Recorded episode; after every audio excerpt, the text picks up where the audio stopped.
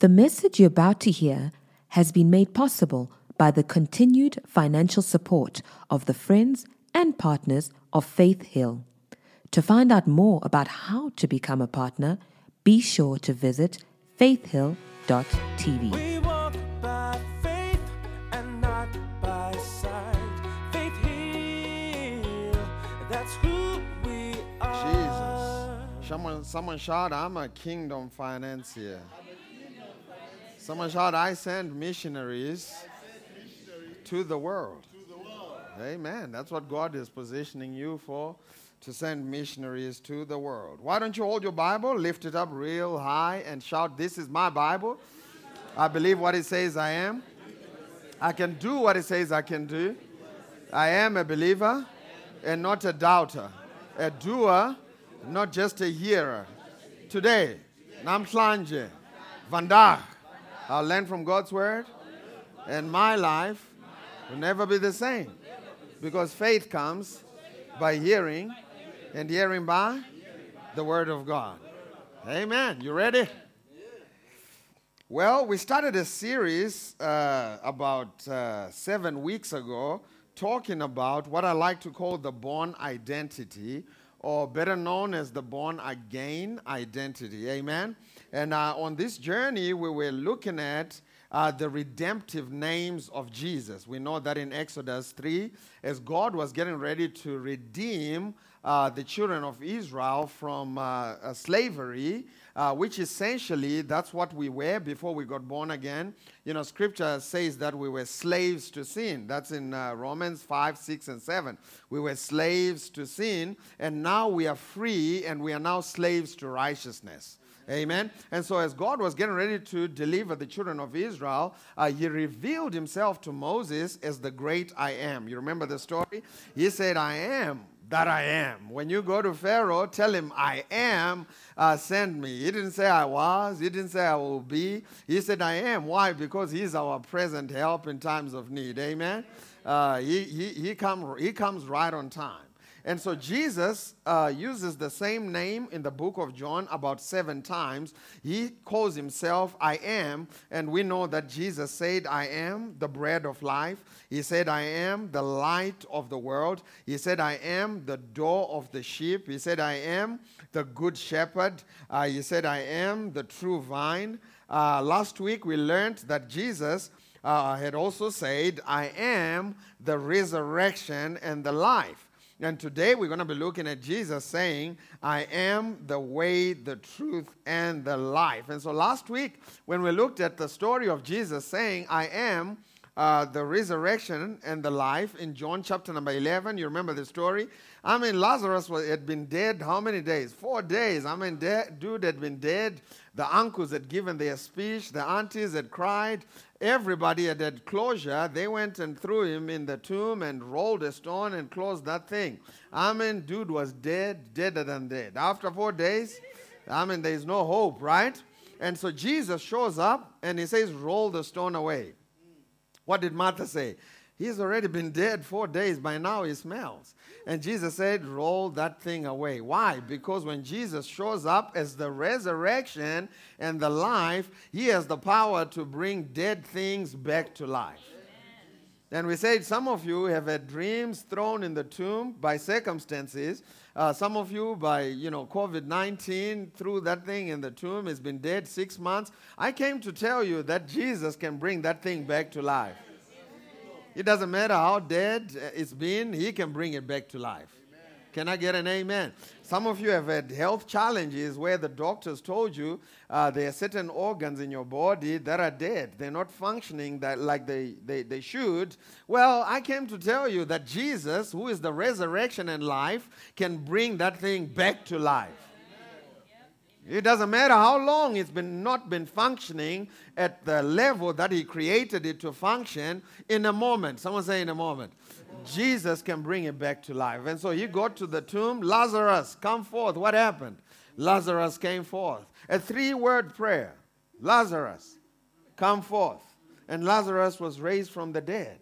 Because the power, the virtue in prayer is never in the multitude of words The virtue in prayer is in your faith, believing that God can do what He says He will do. In fact, when Jesus, before He called Lazarus forth, He said, Lord, I thank you, Father, I thank you that you always hear me. And he went on to say, I'm just praying for these doubters and prognosticators so they can hear that I'm praying. But I'm not praying to try and convince you. See, prayer is not an attempt to try and convince God to act on your behalf when He's disinterested. Prayer is just joining with what God is already doing on your behalf. Amen. When you realize that, man, you cut that puppy short. But when you don't know that, man, you're trying to convince God. God, have you heard? Do you even realize, Father? This thing is bad, Lord. Look at what the doctor said. Because you don't realize God has already gone ahead of you. And He has already provided the solution. And so Jesus brought the resurrection. Someone say resurrection, resurrection. which is the power to bring dead things back to life. And then we went over there in the book of Ezekiel, chapter number 37, and uh, we told a story of Ezekiel being translated into a valley. And scripture tells us that that valley was full. Someone say full. I mean, it was full of dry bones. And scripture is very sure to mention that these bones were very many and they were very dry. A situation of total hopelessness and impossibility can't be turned around in the natural. But with God, who has the resurrection and the life, before the story was over with, we are told that Ezekiel was surrounded by an army full of strength and vigor. Why? Because there is resurrection and there is life. Amen? And so, as we uh, get into today's session, you know, we're going to be looking at Jesus saying, I am the way, the truth, and the life. There are a few scriptures that we couldn't visit last week that we're going to visit, revisit uh, quickly, and we wrap up Jesus saying, I am the resurrection and the life and how that imparts you. I want you to notice all these names, redemptive names that we have read, uh, uh, impart something into your life. They, they, they release life. There's a thread of life amongst all of them. What does bread do? It brings sustenance. And it says, I am the bread of life. He who eats of this bread shall never hunger again. What does light do? Light gives life on, on all the things on the earth. Photosynthesis. Yeah, yeah, yeah. Y'all, y'all know anything about that? But uh, you need light, right? Oh man, I'm telling you, the pastor is deep. Photosynthesis. You need light, right? Am I on the money? Or y'all, y'all, I'm on the money. It's photosynthesis. Y'all. And so, light, you need light for there to be life. And spiritually, you need the light that Jesus reflects or that he gives out so that it can be a reflection on your life. And what else? He said, I'm the door of the sheep. And if you read that story, he says, when the sheep go through that door, they will find salvation. And what does salvation represent? It represents life. And if you go to where Jesus said, I am the good shepherd, he finds a good pasture for his sheep. And what does that give the sheep? Life. If you look at Jesus saying, I'm the true vine, the vine digs deep, the root system goes to find nutrients so that he can give life to the branches. So, all of these redemptive names, Jesus is using different redemptive names to show us how much life is available for you and me. It's awesome. Amen. And so last week he said, I am. He didn't say, you know, I'm one of them. He said, I am with certainty. I am the resurrection and the life. And so, uh, uh, Jacques, you want to come? You want to come up? I'm going to call a few people to come up. Pastor Edge, you want to come up? Not this way, you can come up too. Uh, let's get a variety going on in here. Who can I pick on? Okay, I, I, think I think this is this is great. This this should be enough, right? All four of us. So I want y'all guys to look at all four of us. Uh, and, you know, just from looking at the four of us, just tell me uh, our, our, differences, okay? Don't bring up anything about hair. we already know that, okay? And don't bring anything about age, okay? I already know I'm old. okay, I'm the oldest of the bunch. But you know what? Actually, 40 in the preacher's world is young. I'm a young preacher. so I'm young, amen. Okay, okay. What differences do you see? Just just, you know, just gender, right? We see one female and what? Three males. This shouldn't be hard to tell. this shouldn't be hard to tell. One female and three males. But the world out there, boy, it's like, oh, one female and three male. It's that simple. What else do you see? What else do you see? Beard, yeah, the beard. the beard. The beard. What else? Anybody? Skin tone. I'm yellow bone. Okay, what else do we see? Dress. Dressing. Our clothes are all different. What else? What is that? Height. Jewelry, yes. Swag? Yeah, swag. We know, we know who, who got that. We know who got that.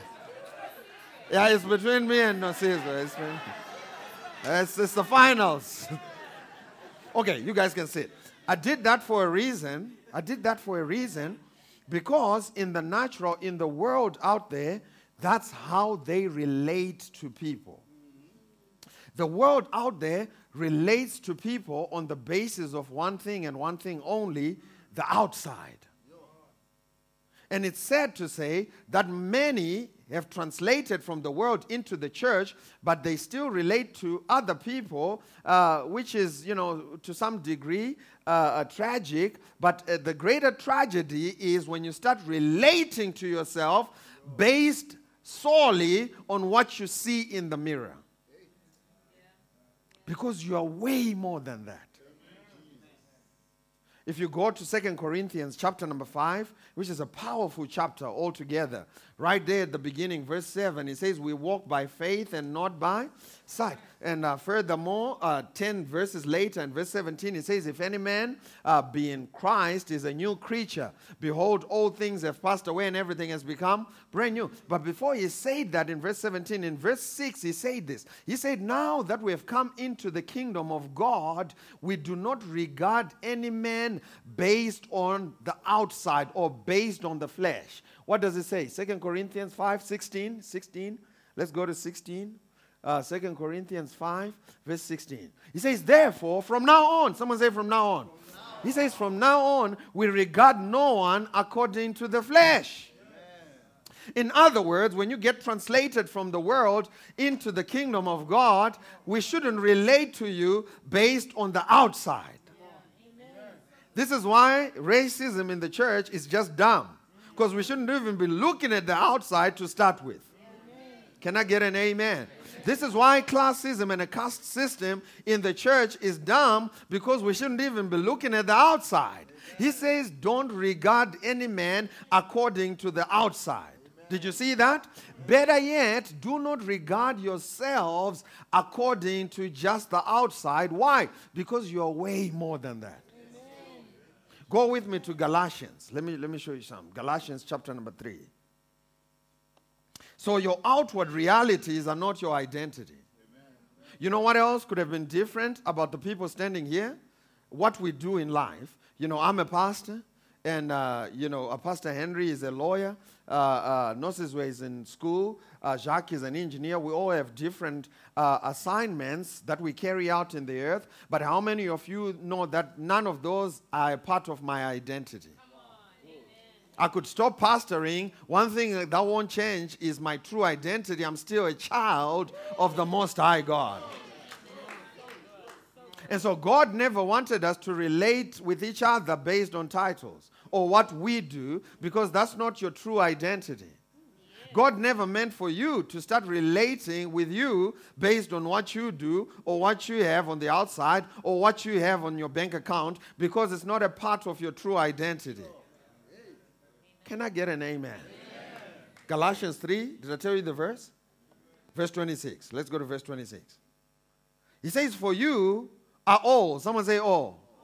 This is your true identity. You are all children of God by faith in Christ Jesus.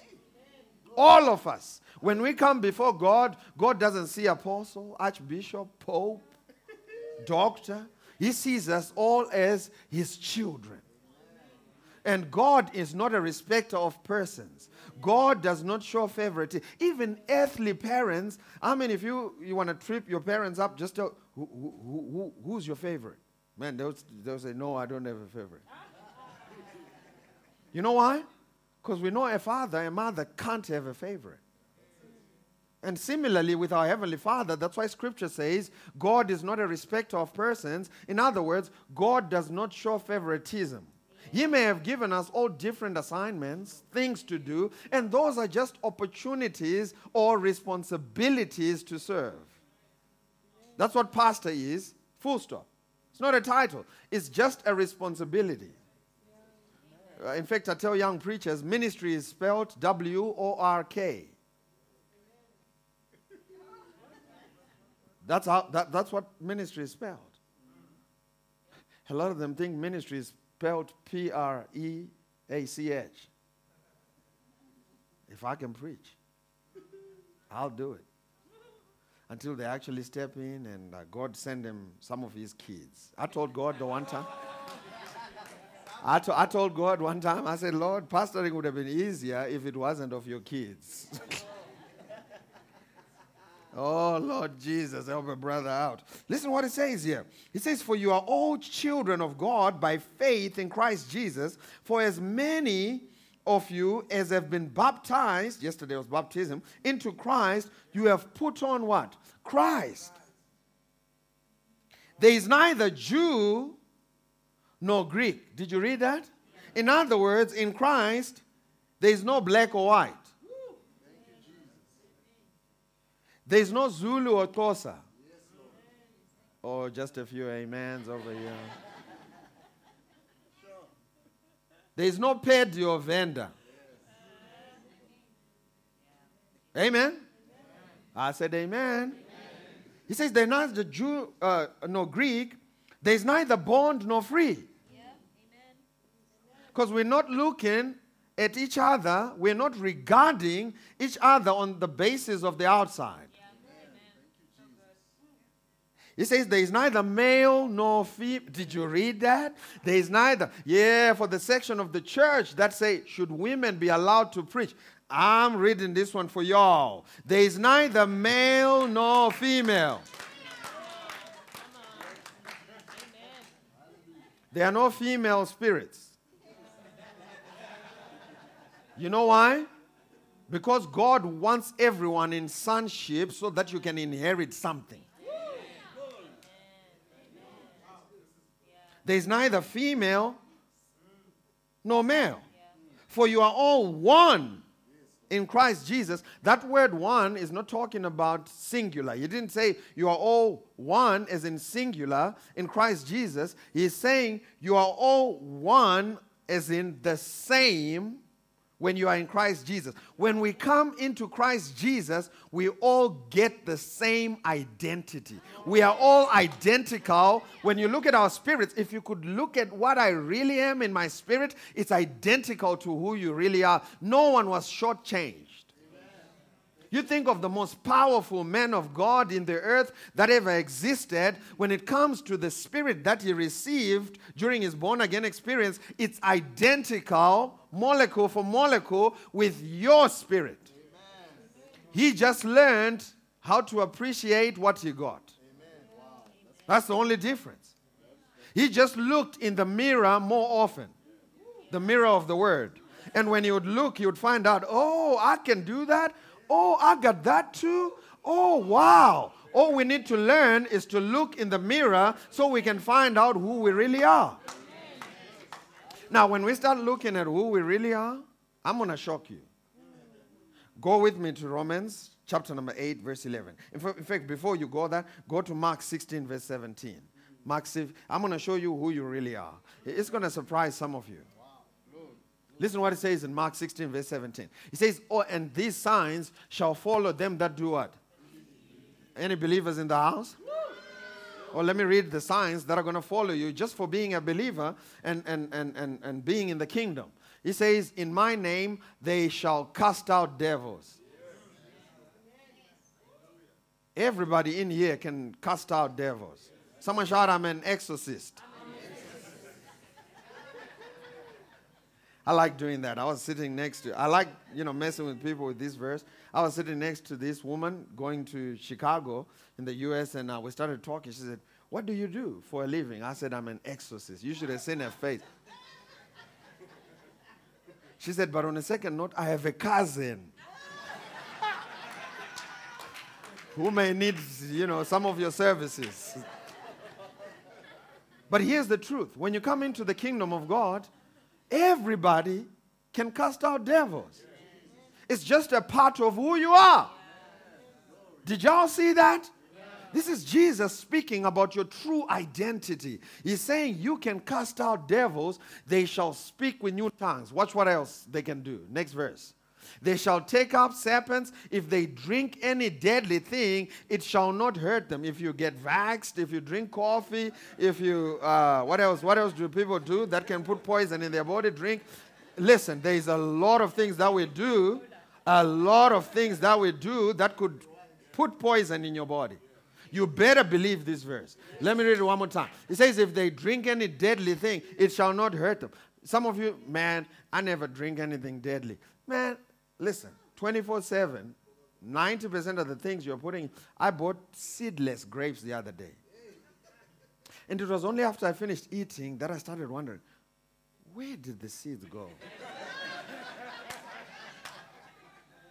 Have you ever thought about that?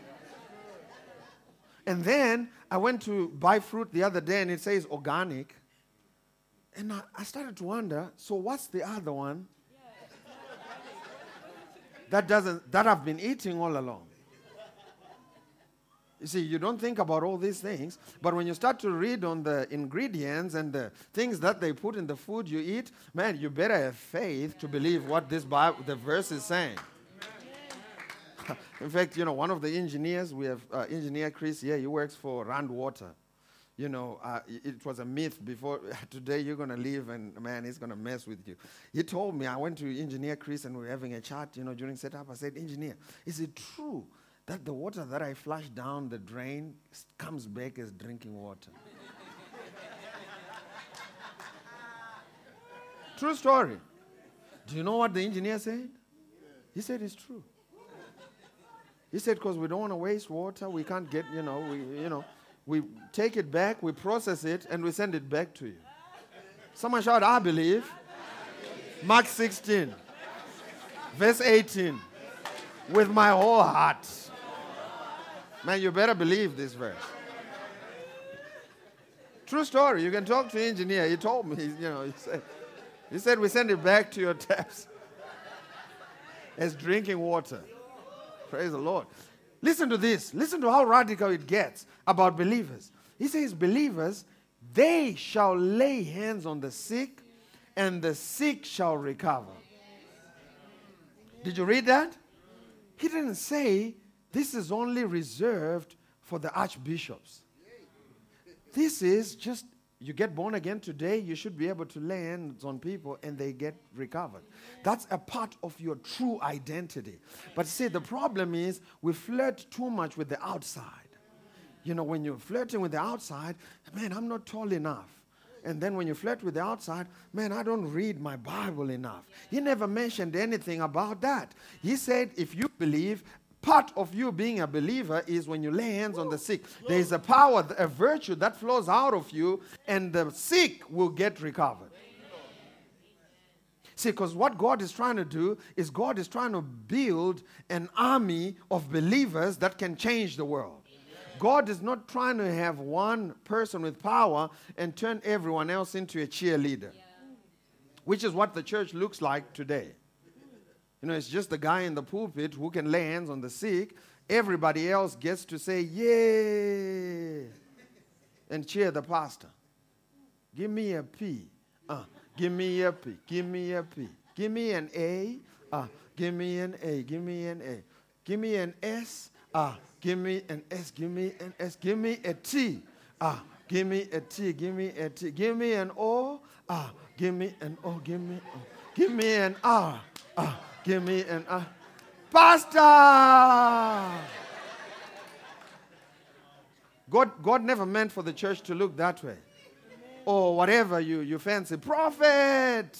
No, God has put the power in you. Let's read Romans chapter number 8, verse 11.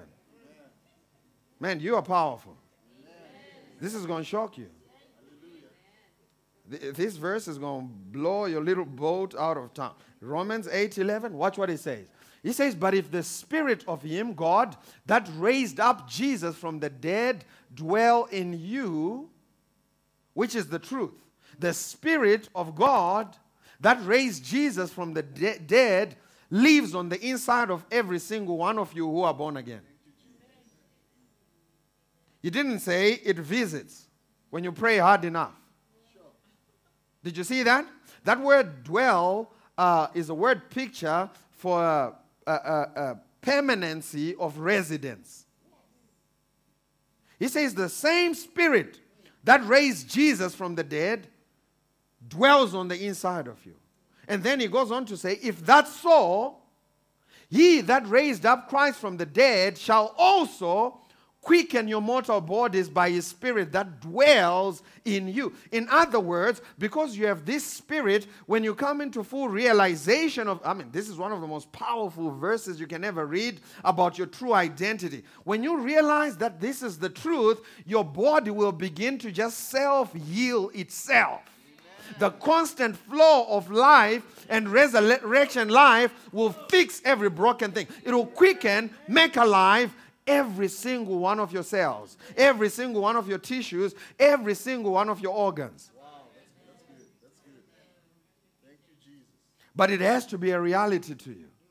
Someone shout, the same spirit, that raised Jesus from the dead lives on the inside of me.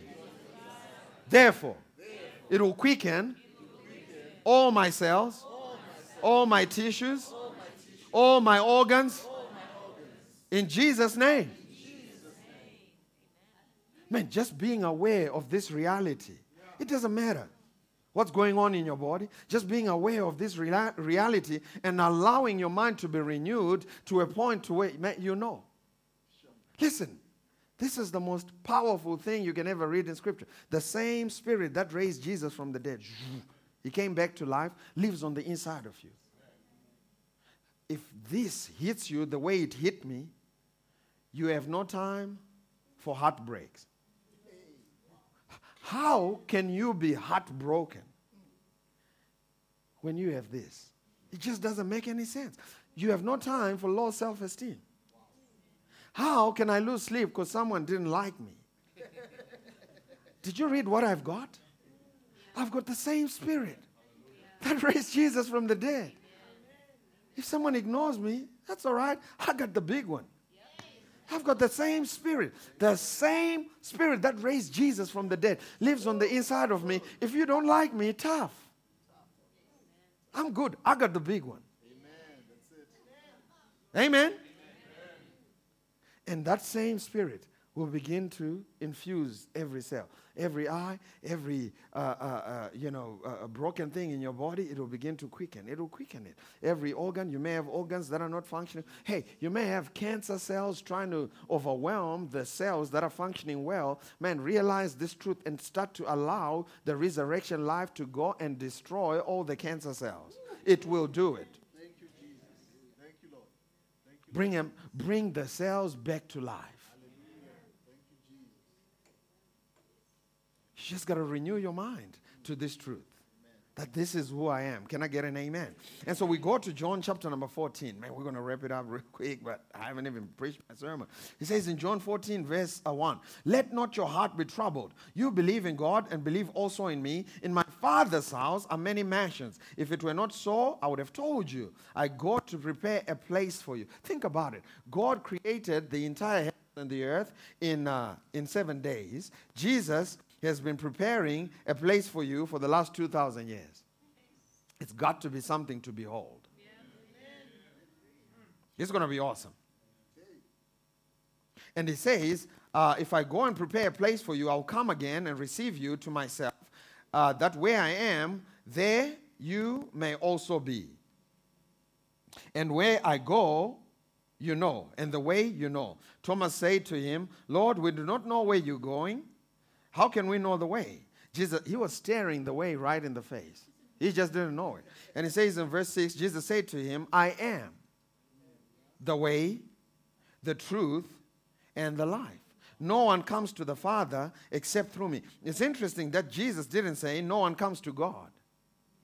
Because God uh, doesn't want a subject and deity kind of relationship with you. He wants a father and son kind of relationship with you. That's why immediately when you step into the kingdom, he puts a spirit of adoption on you, where you can now start calling him Abba, Father.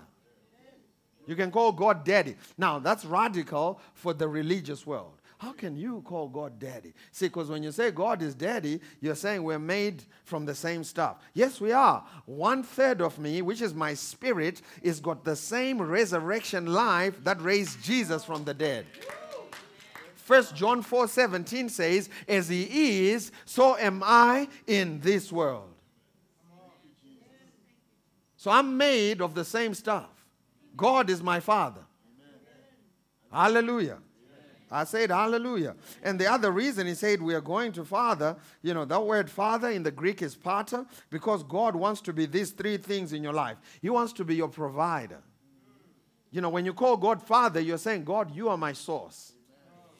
When you call God Father, you're saying, God, you are my nourishment. When you call God Father, you're saying, God, you are my protector. You are the one that protects me. Uh, a few weeks ago, maybe last week, we had a break-in at our house. You know, we had a break-in. The thieves came on, came in, and uh, I only found out about it the next day. I would have whipped them so bad. I'm just saying. I mean, you don't break into my, you know, and and but something miraculous happened because God is the is is our protector. I don't know what how God pulled it off, but He took them to the outside house, and so they thought that they could get into the outside house and then come into the main house, but they couldn't. They got into the outside house and ran into a wall, and then they left and we didn't see them. And I'm telling you, if they'd come into the big one, uh, you know, with the resurrection life on the inside, I probably would have do, done something, you know, to them. I'm still looking for them, by the way. If you.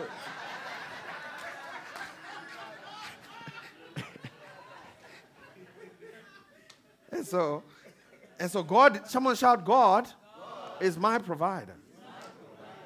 In other words, if you lose your job, your business, you know, uh, uh, starts not doing well, you know, you, you, shouldn't, you know, be depressed about it if you still have God. Because your business wasn't your source. God is your source. If you still have God, you still have the goose that lays the golden eggs. And so people worry about these things because they don't realize uh, your job is just a channel by which God uses to provide for you. Your job is not your, your source, God is your source. Amen. Can I get an amen? amen?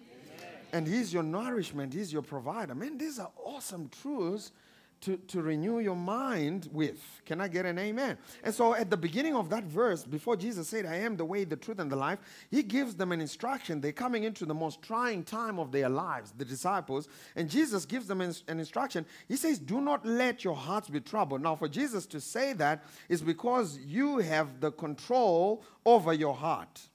The understood subject of this verse is you. Do you shouldn't let your heart be troubled. And the reason he can say that is because he has given you enough ability to stop it from happening. Amen. Do not let your heart be troubled or do not be uh, allow your heart to be fearful do not allow your heart to be uh, anxious and do not your, allow your heart to be agitated you know uh, uh some people can't enjoy a good night's sleep because they have allowed their hearts to be troubled some people, you know, can't keep a good meal down because they've done it for so long, they've developed ulcers from allowing their hearts to be troubled. So, you know, every time they eat something, it, they, they can't keep it down because of the stresses that they have allowed in their hearts. So Jesus gives us an instruction. And it's interesting as well that Jesus didn't say, I suggest for you not to. No, he gives it as a divine imperative. He says, Do not do it. Don't allow your heart to be troubled. And how do you do that? You may ask. You do it by doing this believe in God and believe also in Jesus. And then he goes on to say, uh, uh, In my father's house, there are so many mansions. If it were not so, I would have told you. I go and prepare a place for you. So Jesus is talking about heaven, right? Now, you may ask, What does that have to do with not allowing my heart to be troubled? Everything. You know why? Because Jesus wants you to focus on heaven. Heaven is a place of total victory. Nobody's sick in heaven. Nobody worried in heaven. And so he's saying if you can keep your eyes on God and if you can keep your eyes on heaven, you will stop your heart from being troubled. In fact, I'm so kingdom focused when you know challenges problems get thrown my way all the time constantly uh, because you know of, of what i do pastoring and many other things that we do uh, in our businesses and so on and so forth. So many challenges are thrown at us uh, but uh, how do i keep myself sane? I keep myself sane by focusing on, on heaven and, and, and eternity. This is the question that i always ask my, myself and i encourage the guys to ask themselves this question. Will this matter in 300 years and if the answer is no, it shouldn't matter today. Your perspective should be so heavenly, just, just like the Apostle Paul, when they say, hey, listen, you, you, you're going you're gonna die next week. You should be able to say, like the Apostle Paul, for me to die is gain, and to live is Christ. So you can't lose for winning, because I'm still going to win. If I go to heaven, awesome. If I stay here, awesome. Because I still am anticipating my mansion. It's interesting as well that Jesus didn't say, In my father's house there are many rooms. Did you see that? He said, In my father's house there are many mansions. God is extravagant in his preparation for a place where we are going. And the way to defeat the enemy, if you want to, like the Apostle Paul, be able to say, this is just but light affliction, keep your eyes focused on heaven. Believe in God. Learn how to have faith, not in your ability to get God to do his work, but in God's willingness, God's faithfulness to do what he says he will do. Let's close with this Matthew chapter number 14. Matthew chapter number 14, verse 22 to 23. Let's show you how you can walk by faith in the midst of uh, the storms. We're going to wrap it up real quickly. Matthew chapter number 14, verse 22 to 32. Immediately, Jesus made his disciples get into the boat and go ahead of him to the other side while he dismissed the crowd. After he had dismissed them, he went up on the mountainside by himself to pray. Later that night, he was alone, and the boat was already a considerable distance from the land, buffeted by the waves because the wind was contrary or against it. Shortly before uh, dawn, Jesus went out to them walking on the lake. So Jesus was walking on the very thing that was tormenting them. Did you see that? Let me say that one more time. Jesus was walking on the very thing that was tormenting them. Your problems right now, in light of Jesus, a piece of cake. I think it was. Uh, uh, I think it was Andrew Wommack. He was praying for this uh, lady. She had all kinds of things wrong with her, and uh, she began to spell them out to him. I mean, it was a bunch of them, and uh, he stopped midway. He said, "You know what? Healing." I mean, he started to feel overwhelmed while he, you know she was giving him all this information, but then he thought about it. He said, "I'm not the one doing the healing." And then he said this statement. He said, "Healing is a piece of cake for Jesus." Your problems are a piece of cake for Jesus. He came walking on the very thing that was tormenting them. When the disciples, verse 26, saw him walking on the lake, they were terrified. It's a ghost, they said, and cried out for fear. But Jesus immediately said unto them, This is what you should always do. Take courage. The second thing you should do, know that Jesus is present with you. Remember, he said the same thing to Joshua in the book of Joshua in Old Testament. Be courageous. He's saying it again to us. Take courage. Be courageous. And the second thing, it is I. Jesus is with you all the time. The third thing, do not be afraid. And then Peter goes on to say, Lord, if it's you, tell me to come to you on the water. What did Jesus say? Come. His promises are always yes, and he'll never say no. You know, growing up, preacher, get up, hey, there are three answers to your prayer no, yes, or maybe. I mean, the maybe messed me up. Like if God Himself, God Almighty, if He Himself is not even sure, what chance do I have? and so Peter then got out of the boat and what did he do? He walked on water. And so before we talk about something else that happened, I want you to realize that Peter actually walked on water. Now, I know a lot of people are quick to go and start criticizing Peter, but I want you, before we even talk about what's coming, I want you to realize that Peter actually did it. Scripture says Peter walked on water. He actually did something with the power of God. The person may have died, but Peter actually laid his hands on them. He did something. He may have failed, but they actually started a business. They actually did something with the word come, with the faith that they had on the inside of them. And so, before you're quick to criticize, realize that it was only one out of 12 that actually stepped out of the boat and walked on water. And I want you to realize if you're going to walk on water, you actually are going to have to get out of the boat. and leave the comfort of the average folk who like to hold it. I mean, it's way more comfortable, but I mean, the, I don't even know how comfortable it is because the boat is sinking anyway. but misery loves company. So we can all dance as long as all of us are sinking. We can all dance and sing kumbaya, kumbaya, and play the music while the boat is sinking. Peter said, You know what? If I'm going to sink, I may as well do it having fun. I was thinking anyway, I may as well do some radical. Man, I like Peter. He's a risk taker. Amen.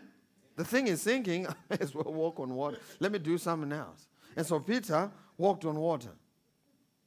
But when he saw the wind, he was afraid and beginning to sink, he cried out, Lord, save me. Now, I had a question for Peter. Peter, why did you observe the wind? And it's the same question for you today. Because here's the deal the reason you're walking on water is not because the conditions are perfect for walking on water. Without the word of God, the word of Jesus, Peter, you couldn't have walked on water if it was sunny, blue sky, in my back pool, backyard pool, Peter, you couldn't have walked on water, even if the, if the water was as smooth as glass. So, you walking on water had nothing to do with the outside external environment anyway. So, why are you now paying attention to something that didn't even matter to start with? Your business doing well had nothing to do with the strength of the economy, child of God. It had nothing to do with the strength of the rand against the dollar. It had nothing to do with that. It had nothing to do with which political party is in power. It had everything to do with the word of God that you chose to believe. So now that the people you don't like have gotten into power, power, why are you all of a sudden, you know, uh, uh, uh, fazed? That don't matter. Because that's not the reason why I'm doing well.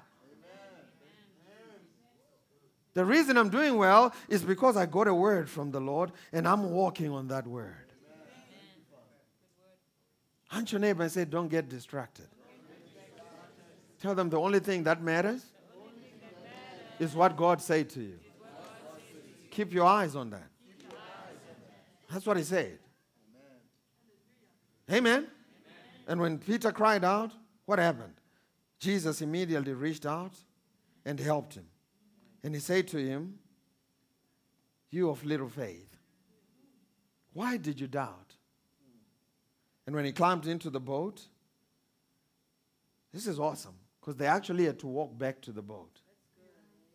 And Jesus didn't ask the wind to quiet down before they actually got back. So they walked while the storm was still brewing. I mean, because to Jesus, it's irrelevant and immaterial what the storm is doing. We're going to walk this thing. We, I mean, we're just taking a straw. And he walked all the way. You did think that Jesus would say, you know, before you walk, Peter, let me create a nice environment. No, the environment is in his word.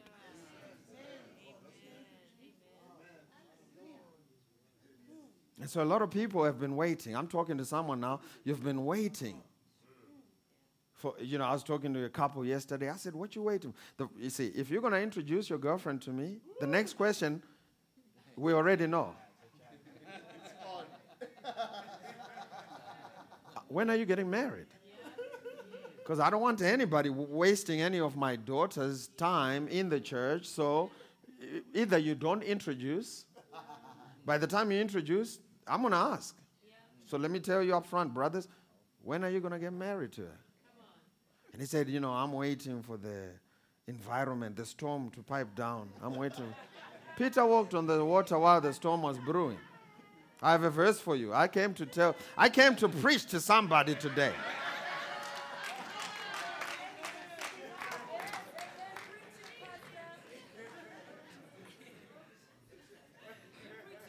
Amen.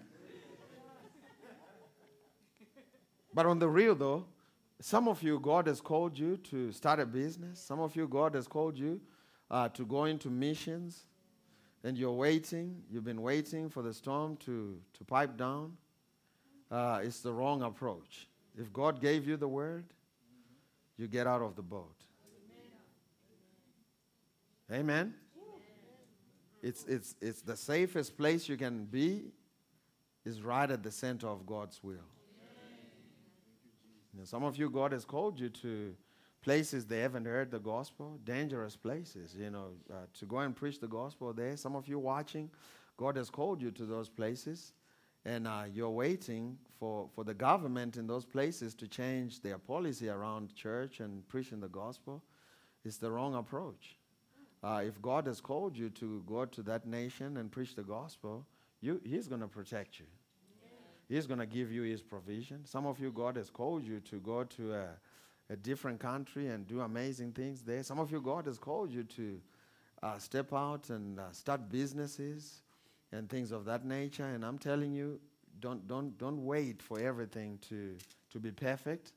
Uh, make sure you've heard from God, make sure you've heard His voice. Uh, but don't wait until everything is perfect before you step out. When Jesus says, Come, it's time to get up and step out of the boat. Yeah, I heard that. Some of you, God is calling you to move cities because He has a work for you uh, in a different city. There's a city that you, uh, God has put in your heart, and uh, you know it's not going to be glamorous to some of your friends and family members. It's going to sound like uh, going backwards, but I came to tell you that God never takes anyone backwards. He moves us from one level of glory to another level of glory. Amen. I said, Amen. I was talking to uh, Ashley and Kali, and uh, God was calling them to Colorado Springs. Now, Colorado Springs is not London, you know, it's, uh, it's, the, it's the rural areas of America. It's, it's different. You know, it's, it's, it's the real cowboys with cowboy boots, you know, it's with real cows. And I, they, yeah, they, they, they were leaving London to go to, uh, to, to Springs. That's, that's a big deal. I would leave London to go to New York. I'm, you know, I'm a city boy, and God knows that. So, you know, we have a good deal going with the Lord. I ain't going to no Colorado, no Springs, nothing. Okay. I'm going to Los Angeles or San Diego. Some Lord, you know, send me. and uh, and they went there, and and they've been the most fulfilled in a, in a rural area than they were in London. You know, one of the capital economic, financial capitals of the world. Um, man, I'm telling you, this morning, the season we are in is a season of listening to the voice of the Holy Spirit. Whatever He has called you to do, He has providence for that. He will provide for you. Amen. And so be open, receive that word, and step out in faith. Father, in the name of Jesus, we just thank you for every single one of your precious children under the sound of my voice. Lord, I just thank you uh, for your callings on their lives. Lord, I just thank you. Those whom you have called to be marketplace leaders, business leaders. Lord, I just thank you right now that they are beginning to receive uh, clarity on the instruction, on that word come. And Lord, I thank you that uh, you've already made a provision that as they step out of the boat, they will indeed walk on water. They will indeed do it supernaturally. It's not going to be a work of the flesh, it's not going to be a work in the natural. It's, their next move is not going to be a move of the flesh, it's going to be a move of the spirit. And Lord, I just thank you that as they move, they will supernaturally begin to experience your grace, your provision, the things that you have already laid down in this path. We just thank you, Father. It is in Jesus' name that we pray. And someone said, Amen. And we also want to pray for anyone who may be here. You have sickness, pain in your body. Man, we just want to touch and agree with you that this resurrection life on the inside of you, the same spirit that raised Jesus from the dead, will begin to quicken every organ. Every organ. Whatever it is, some of you back aches, some of you you need uh, a new set of eyes. You know, my wife got completely healed. You know, my eyes got completely healed. They don't uh, itch anymore. They completely healed. God is healing for you. Amen. Whatever it is, you can receive today. I truly believe I'm touching and I listen, we have enough power just in this room that God has already released. He said, Believers shall lay hands on the sick and the sick shall recover. Just like jumper cables meant when believers put their hands on you, there is a flow of Zoe life into your body. So the laying on of hands, it's not just something we do symbolically, there is a literal flow of life into your body. And so I want to invite you, if you have pain and or sickness in your body, we're going to pray for you. Thank you, Lord. Believers, I want you to look close to you. Just go and put your hand on them. You don't have to pray. Just put your hand on them and begin to see virtue flow out of you into that body. Begin to thank Him for it. Man, you are way more than powerful. It's not just for the televangelists. It's not just for the apostles. It's for the believers. It's for the believers. Life is flowing right now in the name of Jesus. Testimonies in the making right now in the name of Jesus. Father, we just thank you that your life is flowing. Your life is flowing. Lord, we just thank you that this test is being turned into a testimony. Thank you, Father, that there is a reversing that's happening right now in the name of Jesus. Thank you, Father. Thank you, Lord Jesus, that you are doing a work in their bodies that only you can do. This is not the work of man, this is the work of the Holy Ghost.